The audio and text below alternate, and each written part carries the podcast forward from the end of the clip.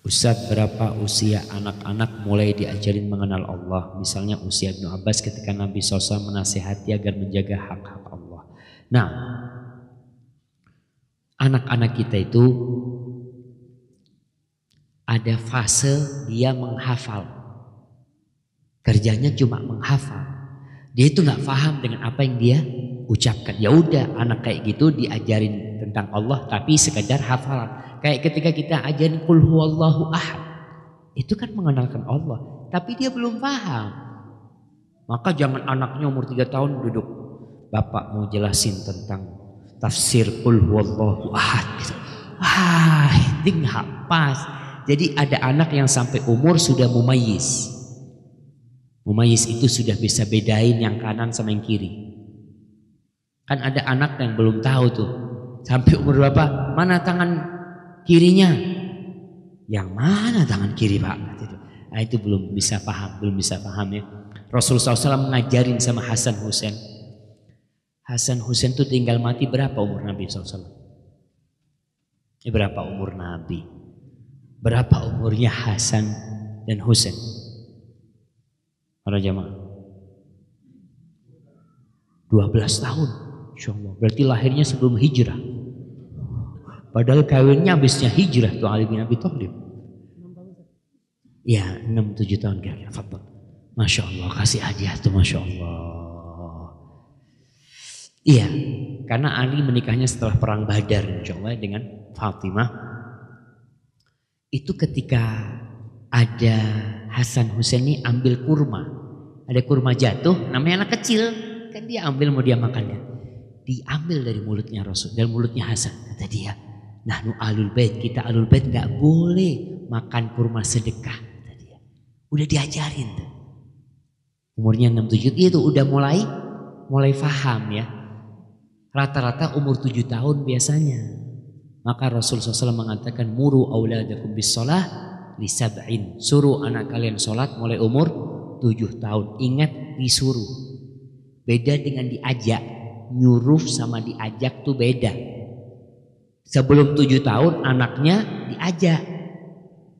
Yuk sholat, enggak pak mau di rumah. Ya udahlah, biasanya anak-anak kan gitu. Kadang kala ada waktu-waktu dia mau ke masjid, ada waktu-waktu dia mau main. Iya dia belum tujuh tahun ya, belum disuruh. Setelah tujuh tahun disuruh. Dan subhanallah kita lihat anak SD masuk SD umur berapa? Tujuh tahun. Tapi kadang kala anak kita SD diajari pelajaran-pelajaran yang dia nggak paham. Apa pelajarannya? Dia sendiri sekedar menghafal kadang-kala ya.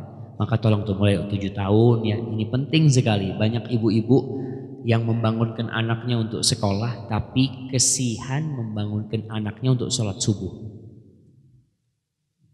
Ibu-ibu dengerin tuh. Ketika subuh jam 4. Saat anaknya masih kecil. Eh umur tujuh tahun kata Nabi. Bangunin kalau kesian saat nanti ngantuk di sekolah kata dia. Nggak apa-apa ngantuk di sekolah. Daripada nanti kita dihisap di hari kiamat. Kenapa kok gak bangunkan anakmu? Padahal Nabi berpesan Sallallahu Alaihi Wasallam tujuh tahun kau suruh sholat. Ini perintah Nabi. Jangan mengatakan Ustaz kan belum balik, belum wajib sholat. Nah, yang wajib siapa? Anaknya apa orang tuanya? Orang tuanya. Perintah itu bukan buat anak, Perintah itu buat orang tuanya. Yang bakal dihisap orang tuanya nanti. Anak itu nggak sholat dia nggak dosa. Karena dia memang belum belum balik. Tapi yang dosa orang tuanya. Ketika diperintahkan sama Nabi kita nggak mengamalkan. Maka tolong mulai umur tujuh tahun udah dibangunkan anaknya. Capek, capek nyuruh anak sholat itu. Allah Jalla Jalla berfirman wa'mur ahlaka bis shalah wastabir 'alaiha. Suruh anakmu salat dan sabar. Bangun anak Allahu Akbar. Kita bangunin anak kita. Eh, gum gum adzan subuh kecil. Iya, Pak. Kita ambil wudhu. Teler lagi dia, insyaallah. Kita bangun, eh bangun. Dia keluar. Pindah kamar. Bapaknya cari. Eh udah bangun ternyata pindah kamar capek ya. Ada yang berdiri anak punya anak pernah berdiri di kamar mandi. Bapaknya cariin ternyata dia dia ngantuk dia. Tapi ingat Allah bisa karena biasa. Ada seorang anak sholat malam. Jam 3 malam dia bangun, anak SD umur kelas 4. Ditanya sama wartawan, kok bisa? Kok takut ngantuk di kelas? Ya awalnya ngantuk. Tapi setelah itu gak ada ngantuk lagi. Maka perlu pembiasaan, bukan pembiaran.